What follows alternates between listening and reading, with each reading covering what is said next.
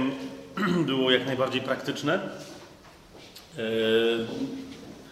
Zacznę tak. Kto z was nie był świadkiem naucznym tego, do czego teraz się odwołam, to może nim być. Chodzi mi o podczas ostatniej wizyty u nas Reinharda powiedział jedną rzecz. Zaraz na początku całej swojej wizyty, na początku pierwszego spotkania, które mieliśmy w piątek wieczorem tutaj. Nie on jeden o tym mówi, ale on powiedział coś więcej niż tylko, że dojdzie do pewnej rzeczy w Kościele. Mianowicie, że nadchodzi. Osobiście uważam, że zaraz dosłownie, jak Reinhard to powiedział, parę dni później w wielu miejscach na świecie dosłownie się to zaczęło. I trwa, według mnie, i ogarnia cały Kościół. Mianowicie Reinhard powiedział, że nadchodzi wojna domowa w Kościele. Wszędzie na świecie. W całym ciele Chrystusa. Wszędzie. Wojna domowa. Ktoś powie, jak, jak, może, jak może trwać jakaś wojna domowa w Kościele? Przecież królestwo wewnętrznie podzielone. Wiecie, o co chodzi? Sam Pan Jezus nauczał się, nie może ostać. Wielu proroków, wiele osób proroczych, wiele wspólnot proroczych, kościołów na świecie prorokuje, prorokowało i prorokuje dokładnie to. Okay? Natomiast myślę, że to się już dzieje. Czym to obwieszczenie Reinharda się różniło od wielu innych? Otóż on powiedział jedną kluczową dla mnie rzecz, która wyjaśnia tę wojnę domową. Mianowicie powiedział, że to jest wojna domowa w Kościele prawdziwych braci i sióstr z prawdziwymi braćmi i siostrami, nie z fałszywymi, okay?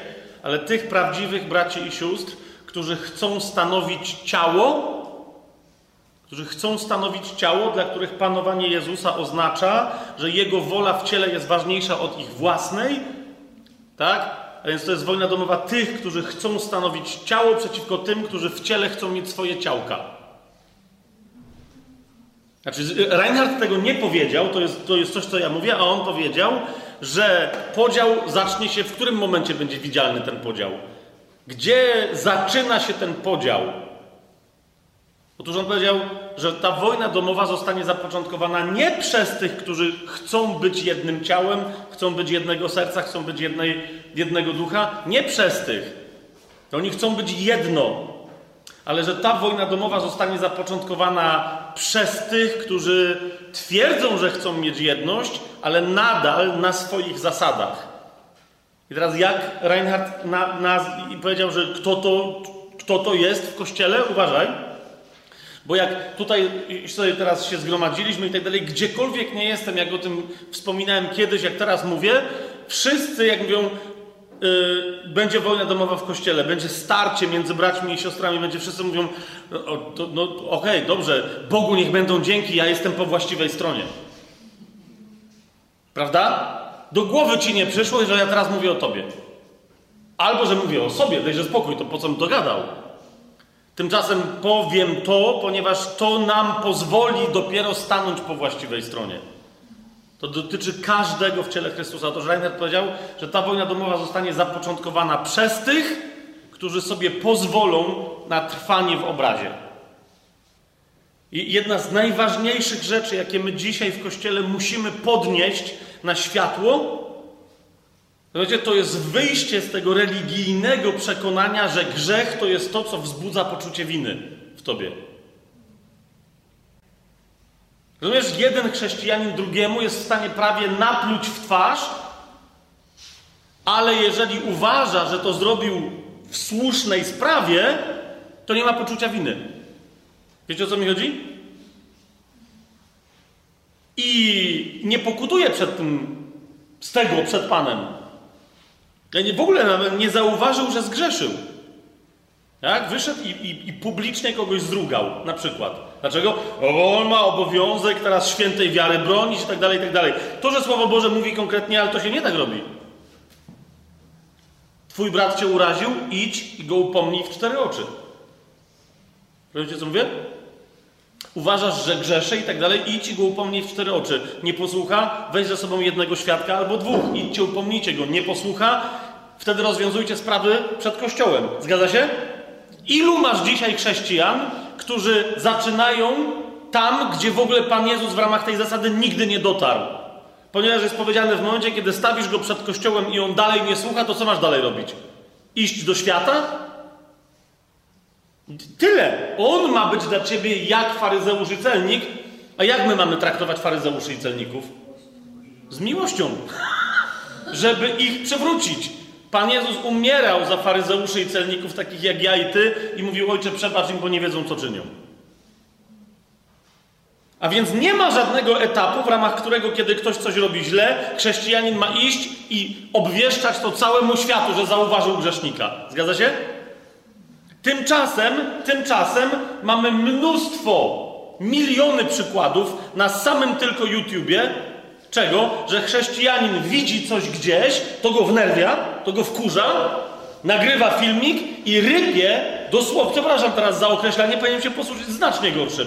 Bierze, rozumiesz, i ryb, nie, nie grzech konkretnego człowieka, konkretnego brata i siostrę, konkretny kościół, konkretną społeczność. Rąbie, rąbie, rąbie, rąbie, rąbie, jak drwal w Bieszczadach. Wobec świata.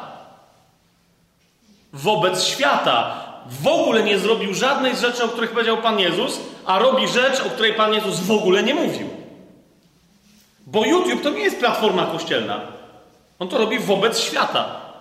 Potem tam się zgłaszają, rozumiecie, w komentarzach miliard trolli internetowych albo paru, z którego to miliarda albo paru wszyscy się przedstawiają, albo prawie wszyscy jako chrześcijanie. Ale co się okazuje? Powiedz mi, gdybyś był satanistą. Ja wiem, że teraz to jest głupie pytanie, ok? Gdybyś była satanistką. No to jest jeszcze głupsze pytanie, kobieta. To jak, jaka byłaby najskuteczniejsza twoja strategia w walce z Kościołem? Udawać, że jesteś chrześcijaninem i robić rzeczy, które są absolutnie niezgodne ze Słowem Bożym. Zgadza się? Gdybym ja był satanistą, i teraz nie będę snuł teraz teorii spiskowych, że oni tak robią, ponieważ przyjdzie czas, już niedługo, i to zostanie ujawnione. I niektórzy ze zdumieniem, rozumiecie, oczy sobie wypłaczą, jak zauważą, że myśląc, że broniąc sprawy Bożej, szli ramię w ramię z satanistami, którzy wykonywali dzieło diabła, podziału w Kościele. Zobaczycie to. Będzie, będzie szoker.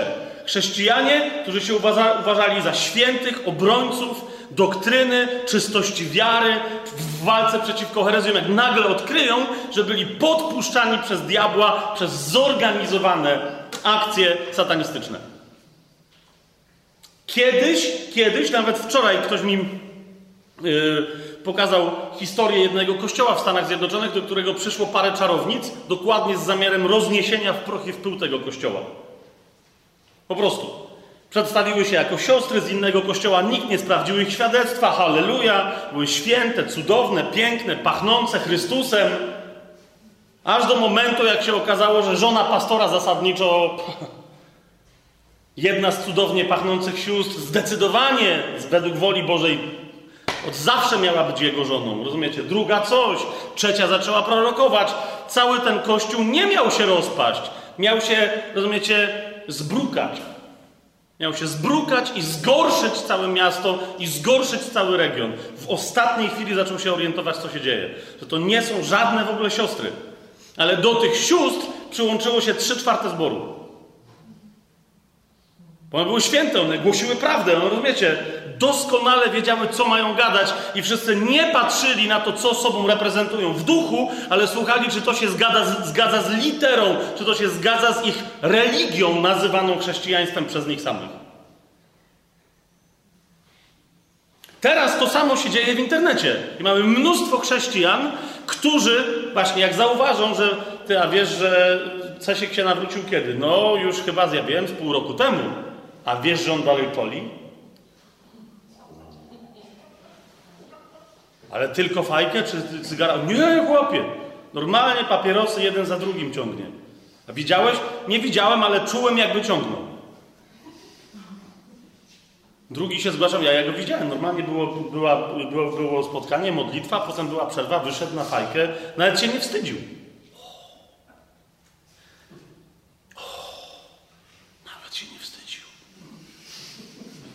Rozumiesz? I siedzą i ze...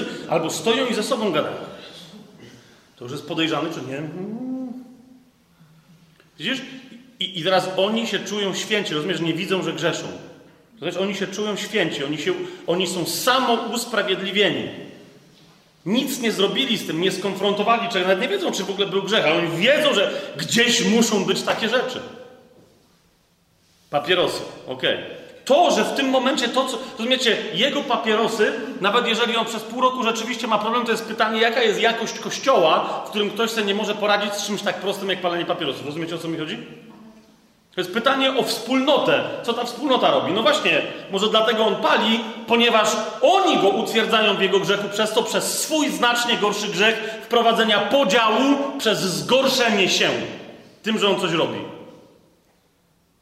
Jeżeli my chcemy głosić ludziom ubogim, bezdomnym, to musimy się przyzwyczaić, że nie będzie ładnie pachnieć na naszych spotkaniach. Rozumiecie, o co mi chodzi? Jeżeli ktoś jest zgorszony, że wchodzi na spotkanie kościoła, a na tym spotkaniu kościoła capi starym bezdomnym oraz czterema obsikanymi pijokami, jeżeli ktoś jest tym zgorszony, to się właśnie zamknął na głoszenie bezdomnym i pijakom. Rozumiecie, o co mi chodzi? To się właśnie zamknął. Jeżeli ktoś wchodzi na spotkanie kościoła i zupełnie bezpańsko zostawia gdzieś swoją torebkę, portfel i tak dalej, okej, okay, to co to znaczy? To znaczy, że właśnie się zamknął na głoszenie złodziejom. I jest pewny, że jest w bezpiecznym, kościółkowym środowisku, w którym na pewno nie przyszedł nikt obcy, kto dopiero musi usłyszeć Ewangelię, kto dopiero musi się nawrócić. Obraza. Obraza. Rozumiesz? To jest jeden z najgorszych grzechów w Kościele, noszenie obrazy. Mamy w języku polskim fantastyczne określenie, co mu się dzieje. Obraził się. A, a tej, co się dzieje, się obraziła. Widzisz, sęk w tym, że chrześcijanin ma taką naturę, że nie można go obrazić. Jeżeli coś cię obraziło, jeżeli coś cię uraziło w Kościele albo w świecie, to znaczy, że to ty się obraziłeś, to ty się obraziłaś, a nie, że ktoś lub coś mogło cię obrazić. Cokolwiek może cię obrazić w Kościele, rozumiesz? Cokolwiek. Jak on się może posłużyć takim słowem? Wiecie, że kiedyś ktoś do mnie przyszedł obrażony, autentyk, kompletnie obrażony, jak byłem księdzem katolickim, żeby było, nie, protestanci w ogóle nie mają takich problemów. To, to, to, gdzież? Absolutnie ciężka uraza.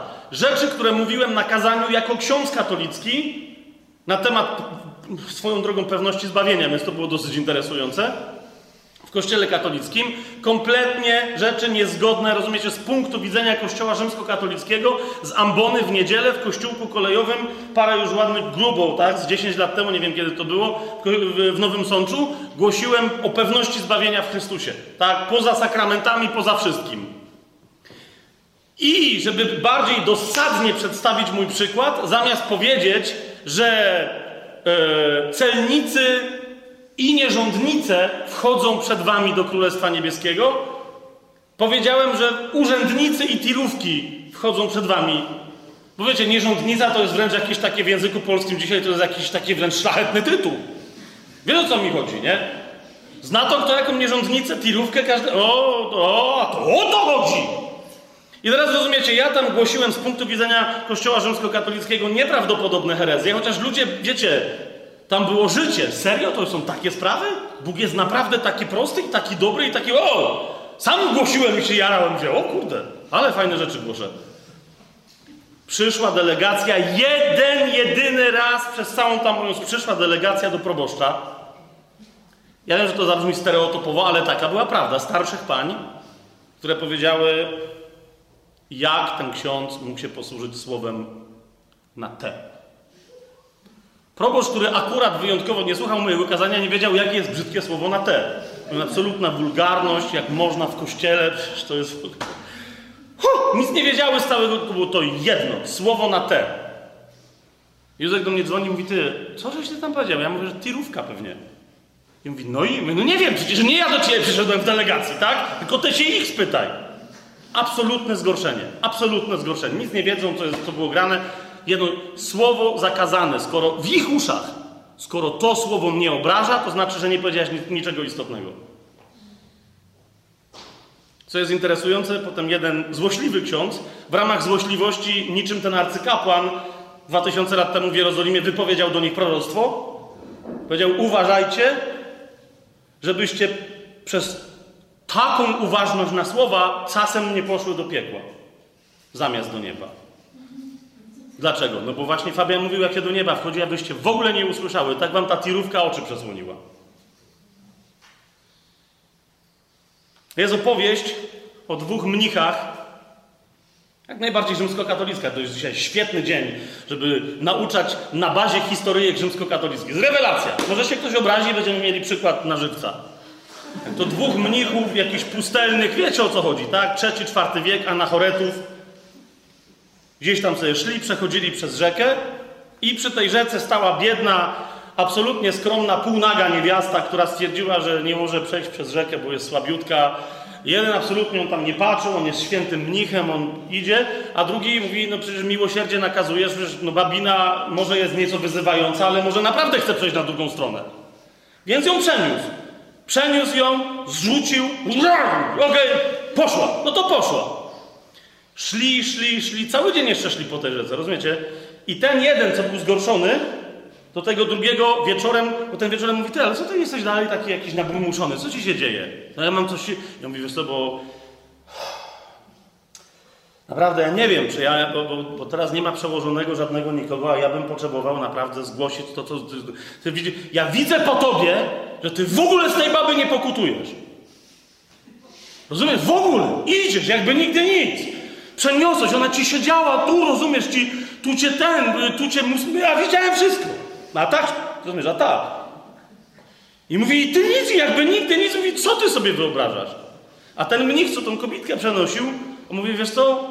Mówi: niezależnie od tego, co ja sobie myślałem, to skończyłem po drugiej stronie rzeki, jak ją zrzuciłem. A ty widzę, że ją niesiesz do tej pory.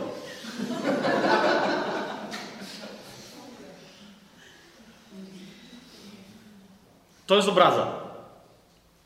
Wiesz, to jest obraza. I to najgorsze jest w obrazie, że człowiek, który dał się obrazić, sam sobie dopuścił do siebie tę obrazę, on myśli, że jest w miejscu świętego gniewu. Że on coś ma robić, rozumiesz, że on jest w tym momencie, jak świętymi bądźcie, jak sam Ojciec jest święty. Tak mówi Słowo Boże? Bądźcie doskonali, jak On jest doskonały. I to jest właśnie, niektórzy, to rozumiesz, w samym środku tego obrzydliwego grzechu i wydaje im się, że są jak Bóg, który widzi grzech, rozumiesz? Bóg nie widzi grzechu. Bóg się nim brzydzi i dokonał ostatecznego rozwiązania, którym jest Golgota. Na czym polega usprawiedliwienie? Na przedziwnej zamianie. On stał się fizycznie moim grzechem na krzyżu, żebym ja był Jego sprawiedliwością. Rozumiesz? Jaką historię grzechu ma Jezus? Kiedy On zgrzeszył? Chociaż raz, chociaż w drobny sposób. Kiedy? Nigdy. Jest jakiś wyjątek od tego nigdy? Nie, nie ma. Nigdy nie zgrzeszył. Jeżeli więc ja mam historię sprawiedliwości samego Boga, to znaczy, że nie mam historii grzechu. Rozumiesz? Po prostu nie mam. Nie mam. Stary, Stary Testament, Księga Przysłów, dziewiętnasty rozdział, jedenasty werset, to jest Stare Przymierze. To jest Stare Przymierze. Jeszcze raz podkreślam, to jest Stare Przymierze. Niektórzy otwierają Księgę Przysłów i mówią, jak niezwykle ona w wielu miejscach jest nowotestamentowa. W paru miejscach, bardzo niewielu, tak. Ale my musimy pamiętać, że to jest Stare Przymierze. Teraz widzisz sęk w tym, że to Stare Przymierze dziś dla wielu chrześcijan jest objawieniem, jakby pierwszy raz o Jezusie usłyszeli. Ja teraz przeczytam Stare Przymierze, dziewiętnasty rozdział, jedenasty werset Księgi Przysłów. Roztropność człowieka powściąga jego gniew, a jego chwałą jest darować wykroczenie. Czujecie to? To jest Stary Testament, to nie jest Nowy Testament. Pierwsza postawa, którą złe duchy chcą w nas wywołać, to jest obrażanie się. Pozwalanie sobie na to, żeby mnie coś uraziło. Żeby mnie coś zgorszyło. Nie w biblijnym sensie, bo zgorszenie w biblijnym sensie to jest co innego. Ale żeby być potem, wiecie, święcie obruszonym, jako ta dewotka albo ten faryzeusz. Taki indyk, wiecie o co mi chodzi, który jeszcze nie wie, że nadciąga niedziela. To jest właśnie... Święcie oburzony. I teraz jak myślisz, jak teraz myślisz o innych, z całym szacunkiem, ale ja mówię o tobie. Nie, oczywiście, że nie o mnie. Pomyśl o sobie, co cię gorszy w Kościele. Co stanowi, jakie czyje zachowanie osobiste cię obraziło i dalej chodzisz z tym i dyskutujesz i nie możesz sobie poradzić, poradzić, albo jakie zachowanie części Kościoła cię uraża. Rozumiesz, do tej pory, do której będziesz trwać w obrazie i w urazie, nie jesteś w stanie nic zrobić, żeby to zmienić w Kościele. Kapujesz? Dlaczego? Ponieważ twoja uraza powoduje, że nie masz dostępu. To jest blok, który powoduje, że nie masz dostępu do tej drugiej strony. Duch Święty nie przepływa. Kapujesz? I to nie jest wina tamtej drugiej strony, bo człowiek urażony mówi, to jest... Ja wiem, dlaczego Duch Święty nie płynie. No bo... Nie! No bo tutaj, rozumiesz, Duch Święty nie od nich ma płynąć do ciebie, skoro coś źle robią, ale od ciebie do nich ma płynąć. Co go blokuje? Brak przebaczenia, chodzenie w urazie. Co jest lekarstwem na tego rodzaju postawę? Przebaczenie. Radykalnie, ekstremalnie radykalne przebaczenie. Ale teraz bardzo łatwo, myśmy też się tego nasłuchali w Kościele wszędzie. W New Age'u istnieje koncepcja, w pewnych odmianach buddyzmu i tak dalej istnieje koncepcja radykalnego przebaczenia. Jak wygląda radykalne przebudzenie, przebudzenie, przebaczenie w Nowym Przymierzu? Do którego normalnie człowiek nie jest zdolny, ale do którego jest uzdolnione nowe stworzenie, nie swoją mocą, ale mocą Ducha Świętego, mocą łaski wysłużonej przez śmierć i zmartwychwstanie Chrystusa. Jak wygląda przebaczenie? Szósty rozdział Ewangelii Łukasza, na przykład, jak sobie otworzycie.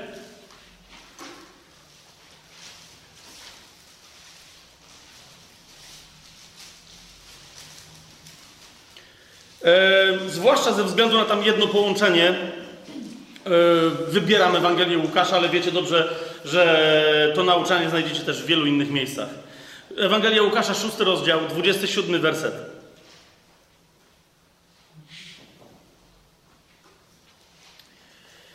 Albo dwudziesty szósty nawet werset.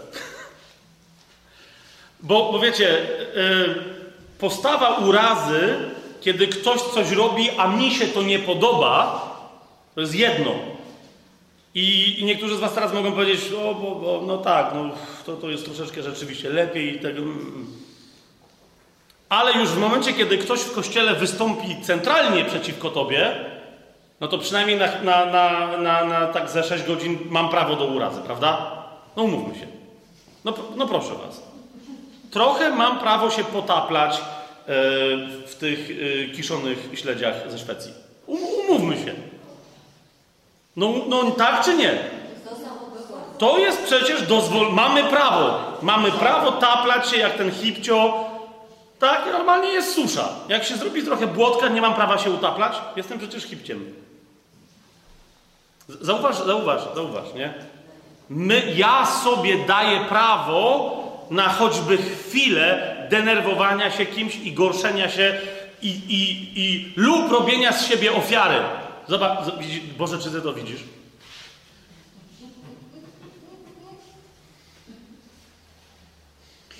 Na tej sali siedzi więcej jak połowa osób, w tym także mężczyzn, którzy po swoim nawróceniu uważali, że tym bardziej po nawróceniu, przecież Duch Święty nas strasznie uwrażliwia i powoduje, że jesteśmy tacy... Jestem przekonany, że ponad połowa dzisiaj tego zgromadzenia miała moment w swoim życiu, kiedy płakała nad sobą. Wobec konfrontacji w Kościele, oporu w Kościele, niezrozumienia w Kościele, złego potraktowania w Kościele. Uczciwi ludzie teraz powiedzą mi amen na to. Ja ci mówię, ja tak miałem. Włącznie z nieprawdopodobnie, na szczęście wybaczonym już dawno grzechem, włącznie z tym, że ja sobie pozwalałem, ja nie, ja nie płaczę, żeby nie było. Nie z tego powodu. Ale ja sobie znalazłem lepszy, bardziej męski sposób zrobienia z siebie ofiary duchowej. Prosiłem Boga, żebym umarł.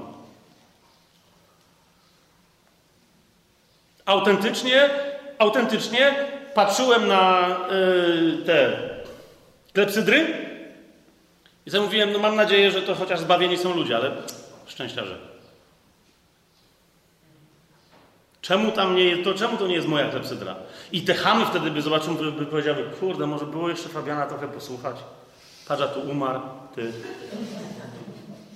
O, widzę, że zaczynam, o, o, widzę, że nie ja sam tu byłem. Nie?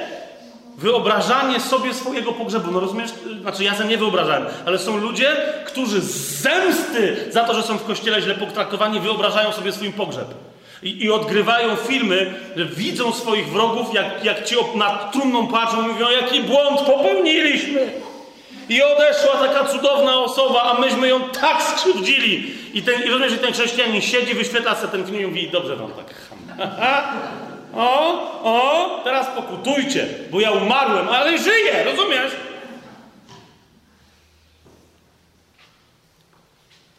A Pan Jezus mówi, szósty rozdział, dwudziesty szósty werset, biada wam, gdy wszyscy ludzie będą dobrze o was mówić. Biada wam. Rozumiecie? W Biblii biada oznacza, że o, już gorzej być nie może. Naprawdę. A więc sytuacja, o której wielu chrześcijan marzy, byleby tylko... A Pan Jezus mówi, nie, wszyscy o tobie dobrze mówią, jest coś okrutnie nie tak z twoim życiem. Jest coś okrutnie nie tak. Jesteś kompletnie nie na drodze do wypełnienia swojego przeznaczenia, ale jesteś na drodze służenia światu, a pewnie w związku z tym pośrednio i diabłu, jeżeli wszyscy dobrze o tobie mówią. Biada wam, gdy wszyscy ludzie będą dobrze o was mówić, bo tak ich ojcowie postępowali wobec fałszywych proroków. Rozumiesz, co to się dzieje? Jeżeli w pewnym momencie swojego życia nie masz problemu z, z, z nikim, kto by źle mówił na twój temat, Pan Jezus, Słowo Boże, mówi wprost, rozważ, czy właśnie nie stajesz się fałszywym prorokiem w Kościele, kiedy wszyscy dobrze o tobie mówią. Pan Jezus mówi, lecz, mówi, odcinamy się od tego rodzaju postawy, lecz, mówię wam, dwudziesty siódmy werset, którzy słuchacie, bardzo istotne, hmm. mówię wam, którzy słuchacie, miłujcie waszych nieprzyjaciół. Dobrze czyńcie tym, którzy was nienawidzą. To nie jest tylko, rozumiesz, to nie jest tylko błogosławieństwo. Jest bardzo łatwo powiedzieć, ktoś ci zrobił coś źle i ty mówisz w imieniu Jezusa Chrystusa błogosławię cię. To może być gorsze jak przekleństwo, jeżeli ty to robisz jako religijny akt. Jak kiedyś, kiedyś, kiedyś, tak zauważyłem, że na drodze, bo jeszcze kiedyś przed, przed chrztem miałem zwyczaj niekoniecznie bluzgać, ale grozić w myślach kierowcom, którzy mnie denerwowali na drodze. Tak jakbym ja nie był denerwujący na drodze. Jak się nawróciłem, szybko mi Pan powiedział, że no, ale co ty robisz, to przecież wiesz jak, nie? Masz błogosławić. To ich błogosławiłem z zaciśniętym zębem. Wyjechała mi baba, zwłaszcza baby, przepraszam. Tak naprawdę było. Moja żona mi w momencie powiedziała, że ona się boi jeździć, bo słyszę, co ja myślę o kobietach. Kobiet naprawdę źle mnie zrozumiałaś, no ale poszło. I musiałem naprawdę wobec tylko i wyłącznie niej ciężko z tego pokutować, przyznaję się, tak? Bo rzeczywiście se zwłaszcza kobiety upatrzyłem, nie? I jak ja je wtedy błogosławiłem. Mówiłem, ta wzięła, wyjechała, Boże, tak błogo... W imieniu Jezusa Chrystusa cię błogosławię, nie rób tak więcej. Naprawdę tak było. I Bóg mi powiedział, Fabian, to jest naprawdę tak Jezus błogosławił ludzi na krzyżu, tak? No to co ty, co ty robisz? Co ty robisz? Czym to, rozumiesz? Czym to się różni od dowolnej światowej religijności, która, która pod pozorem, która szuka u Boga wymuszenia zemsty na ludziach, którzy ci się akurat nie podobają? Czym to się różni? A Pan Jezus mówi, miłujcie waszych nieprzyjaciół. Dobrze czyńcie tym, którzy was nienawidzą. Wiesz, co to oznacza w momencie, kiedy ktoś źle jedzie na drodze, a mi się spieszy? Robię wszystko teraz, żeby mu nie pokazać, że nawet tego, że jestem lepszym kierowcą, żeby ta osoba nie spanikowała. Rozumiecie? Zaczynam komunikować tej osobie, że nie ma żadnego problemu. Ja się gdzieś spieszę. To jest mój problem, jak się spieszę. Jedź! Naprawdę jedź! Jedź. Jedyne teraz sytuacje, w których trąbię, to w momencie, kiedy ludzie wywołują naprawdę niebezpieczne rzeczy na drodze i komuś pokazuje, co zrobił. Rozumiecie, o co mi chodzi? I i to, i jak szukacie ukrzyżowania się, to kto z was ma taką sytuację, taką postawę na drodze, to wam mówię, to jest genialne krzyżowanie się. Po prostu spieszysz się i tak ktoś ci wjechał. No jest tyle, trzeba było wyjechać wcześniej. To nie jest problem tej osoby. Nie, rozumiecie, bo jeszcze czasem stwierdziłem, dobra, to ja już nie błogosławię, błogosławię, ale, ale jechałem i ta pani, która mi wyjechała, siedziałem, rozumiecie, jej dwadzieścia centymetrów z, z tyłu, no nie? Mówię, spróbuj tylko przyhamować. Wiesz co się, ja w ciebie rybnę, no nie? Lepiej jedź! I, i jeszcze, mm, rozumiecie? I ona tu, lusterko, o, jakiś łysy gościu, przepraszam, że rozumiecie, jeżeli kogoś to teraz...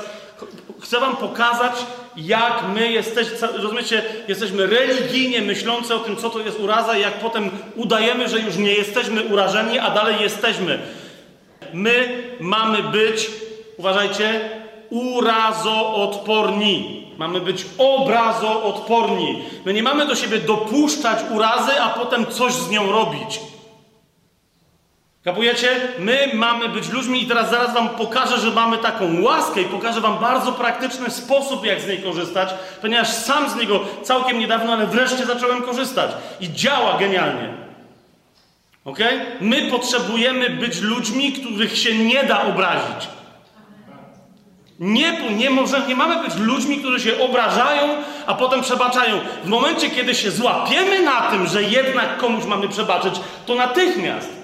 Ale naszym celem jest stanie się osobą urazoodporną. Rozumiesz, mają gwoździe na mnie lecieć z nieba, mają do mnie strzelać prosto między oczy i nic.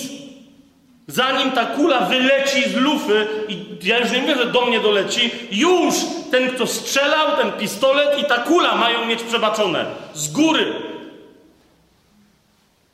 Bo Pan Jezus powiedział, Ojcze, przebacz im, bo nie wiedzą, co czynią, nie jak zmartwychwstał, tylko jak wisiał na krzyżu.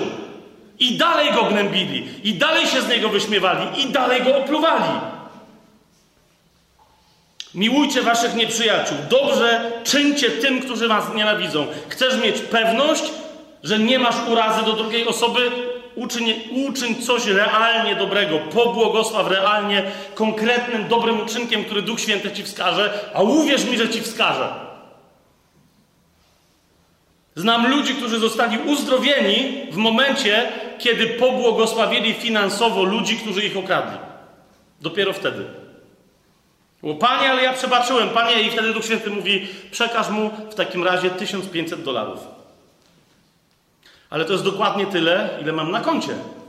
I Duch Święty mówi, no wiem, dlatego właśnie ci mówię, że wiem, że więcej nie masz. Przekaż to. No ale on, mnie, on mi jest winny znacznie więcej. Właśnie dlatego, żebyś wiedział, że masz czyste serce w tej sytuacji, pobłogosław go wszystkimi swoimi oszczędnościami. Wszystkimi. I wtedy mi odda. Widzisz, jak przebaczyłeś? Rozumiecie, co? Widzisz, jak przebaczyłeś? Jeżeli ktoś cię uderzy w policzek, co masz zrobić? Nadstawić drugi. Po co? Bo jak mu nadstawisz drugi, to cię przeprosi. Rozumiesz, że wielu chrześcijan jest zgorszonych, kiedy dostaną w twarz na różne sposoby, nadstawiają drugi policzek i dostają drugi raz. I mówią, to nie działa. Rozumiesz? Mówią, to nie działa. Mówię, jak to nie działa? No działa, tak? Nadstawiłeś, dostajesz mordę drugi raz. No jak? Działa, elegancko.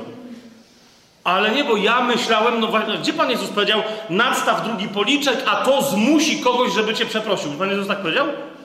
Mówi, nie, nie, nie. Stąd będziesz wiedzieć, że przebaczyłeś komuś ten pierwszy cios, kiedy jesteś gotowy przyjąć drugi. Zmusza cię, żeby iść z nim tysiąc kroków, idź z nim dwa tysiące. Dlaczego? Dla twojego poczucia pewności przebaczenia i pobłogosławienia realnie tej osobie.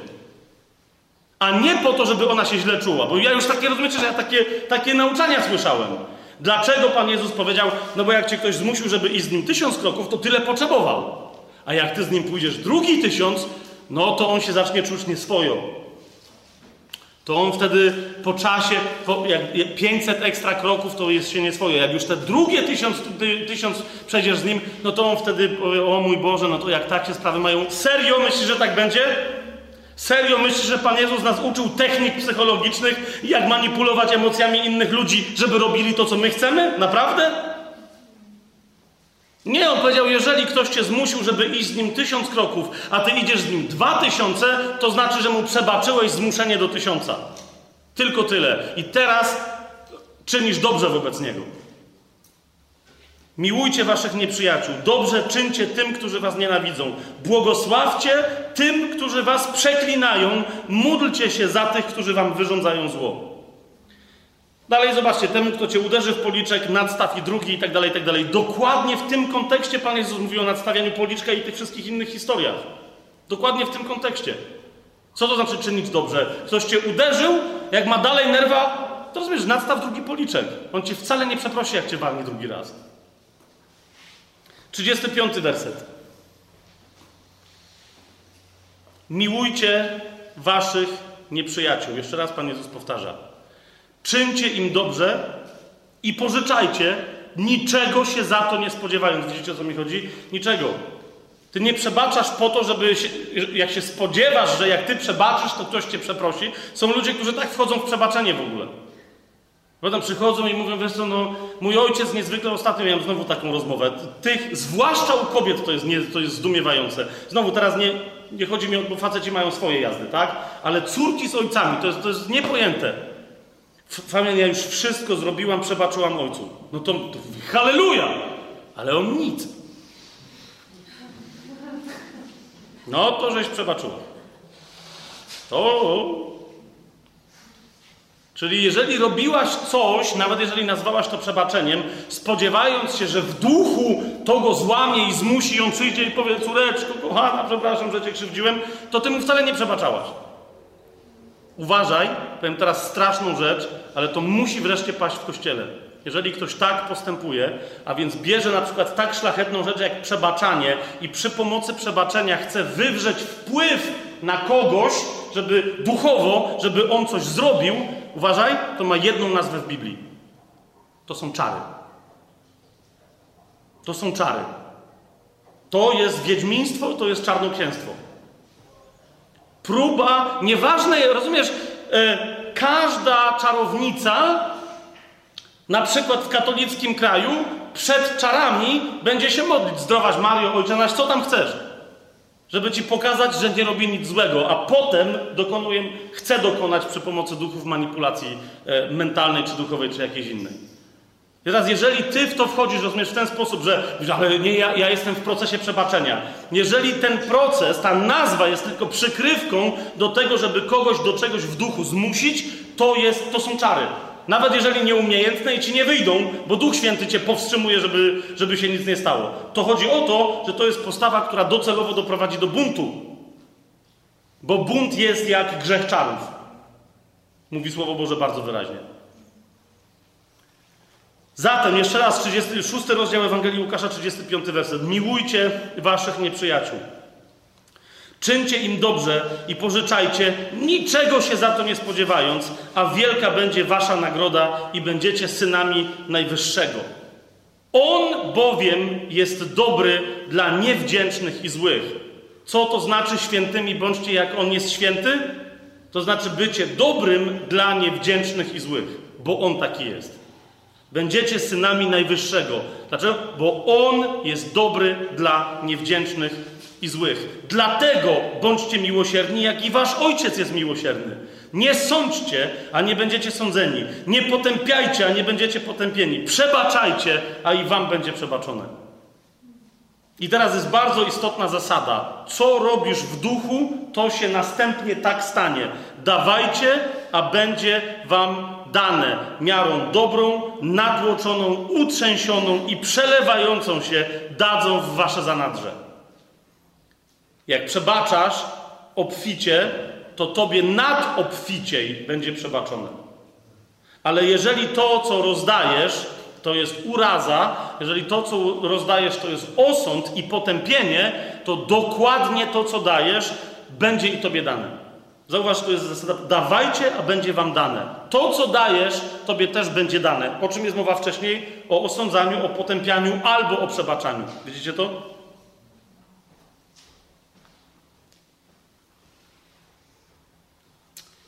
I teraz, Co o przebaczaniu musimy sobie w ogóle zrobić, myślę, po raz kolejny osobną, osobną, osobną w ogóle sesję. Ale to jest o przebaczaniu, kiedy już jesteśmy urażeni. Jak można wejść, co zrobić praktycznie, żeby stać się osobą urazoodporną? Żeby w ogóle, rozumiesz, po prostu żyć tak ekstremalnym przebaczeniem, żeby uraza do mnie nawet nie docierała. Odpowiedź, myślę, że prosta, zawsze taka prosta odpowiedź, potem często nie wiemy, co oznacza, brzmi być tak jak Jezus. Ale teraz, co to oznacza?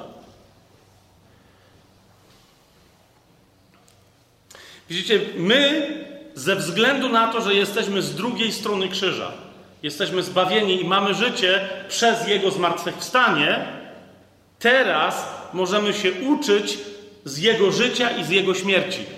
Czy to jest jasne, co, co teraz powiedziałem?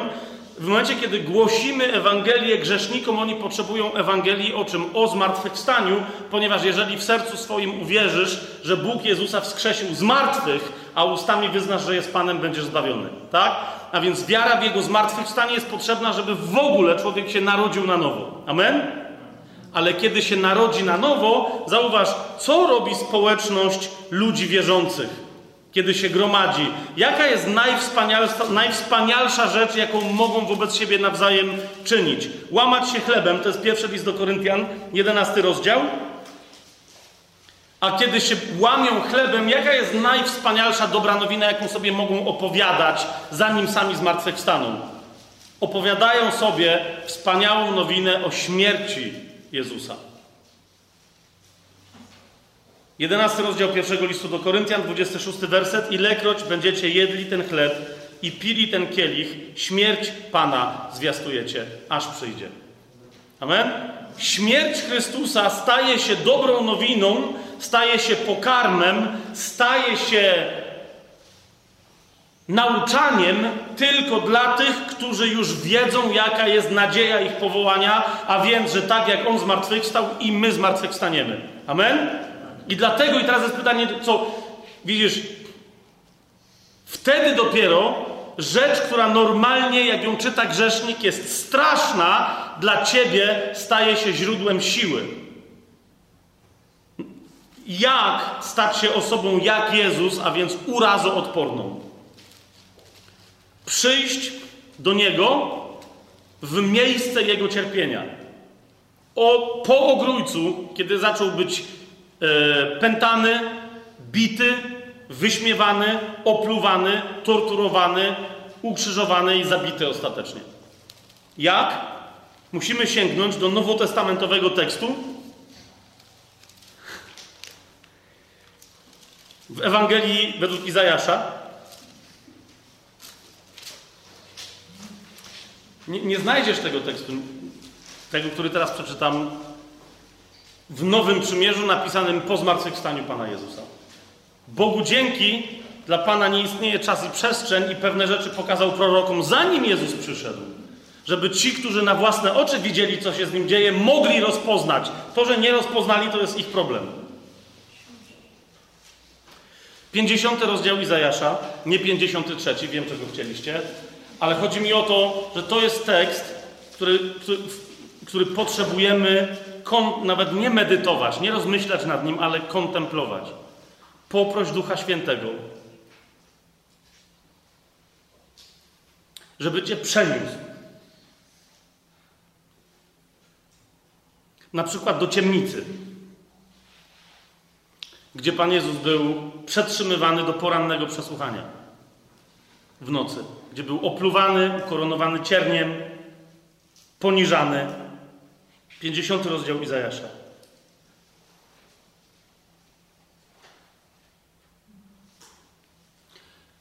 Piąty werset.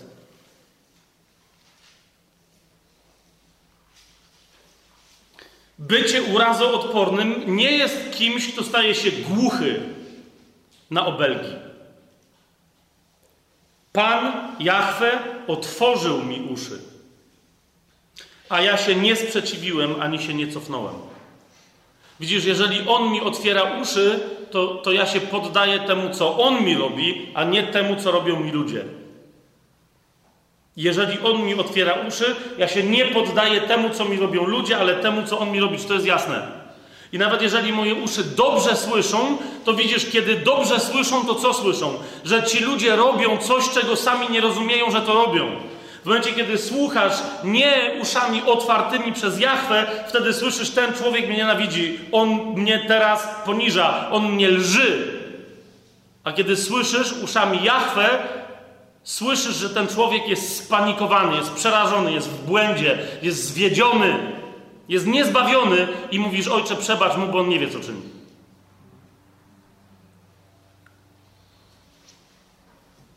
Szósty werset. Podałem moje plecy bijącym, a moje policzki tym, którzy wyrywali mi brodę. Nie zakrywałem mojej twarzy przed zniewagami i opluciem. Bo Pan mnie wspomoże, dlatego nie będę zhańbiony. Słyszycie, co tu jest powiedziane? Dlaczego nie mogę być zhańbiony? Ponieważ moim oparciem jest Pan. Nie ja się bronię. On jest moim oparciem, dlatego nie mogę być zhańbiony. Kto może opluć górę syją, co się nie porusza? Rozumiesz, o co chodzi? Kto może dopluć do chmury na niebie, a co dopiero do tego, który siedzi ponad niebem? Pan Jahwe wspomoże mnie, dlatego nie będę zhańbiony. Dlatego uczyniłem swoją twarz jak krzemień i wiem, że nie będę zawstydzony. Teraz chodzi o co? Że ty się tego nie nauczysz z tego tekstu. Nie, nie weźmiesz, nie przeczytasz. Rozumiesz, klucz do tego tekstu znajduje się dokładnie w tym samym rozdziale, w czwartym wersecie. Poprzedza ten opis Jezusowego spokoju i bycia absolutnie urazoodpornym i obrazoodpornym ostatnie zdanie czwartego wersetu. Tam jest powiedziane, Pan Jahwe dał mi język uczonych, abym umiał znużonemu mówić słowo w odpowiednim czasie. Budzi mnie każdego ranka, pobudza moje uszy, abym słuchał tak jak uczeni. Wstawaj rano i idź do tego, który już to przeżył, który może ci udzielić tej łaski, aby być w Kościele i wobec świata urazoodpornym. W wielu miejscach Pan Jezus do tego się odwołuje i mówi, jeżeli mnie to uczynili, to się nie dziwcie, że wam to uczynią. Jeżeli mnie najpierw nienawidzili, to wy się nie dziwcie, że, wy, nie dziwcie, że was też będą nienawidzić. Jeżeli mnie prześladowali, to rozumiecie, nie może być uczeń większy od swojego mistrza. Ale może być taki jak mistrz. Po to On jest naszym mistrzem, nieustannie nas uczy, żebyśmy my mieli to, co On miał. Nie żebyśmy my, rozumiecie, swoim wysiłkiem to chwycili, ale żebyśmy my to wreszcie od Niego przyjęli. I dlatego, i dlatego to jest jedna z najważniejszych rzeczy dzisiaj w Kościele. Ci, którzy sobie pozwolą na to, żeby grzech swojego bycia urażonymi i obrażonymi zamienić w usprawiedliwienie, ci powstaną przeciwko innym braciom i siostrom w Kościele, którzy nie dadzą się urazić. Ci, którzy się sami usprawiedliwiają, nie mogą żyć według Bożego usprawiedliwienia. Rozumiecie? Nawet jeżeli w oczach Bożych są usprawiedliwieni, to będą chodzić w duszy i w ciele zamiast w duchu, bo będą bazować. To jest to, o czym Paweł napisał do Galacjan. Mówi, głupi Galacjanie, zaczęliście duchem, chcecie skończyć ciałem? Doświadczyliście usprawiedliwienia z łaski przez wiarę, a teraz chcecie żyć, jakby uczynki prawa miały was usprawiedliwiać? To w takim razie przyjmijcie też całe przekleństwo prawa, bo się to dokładnie tym skończy.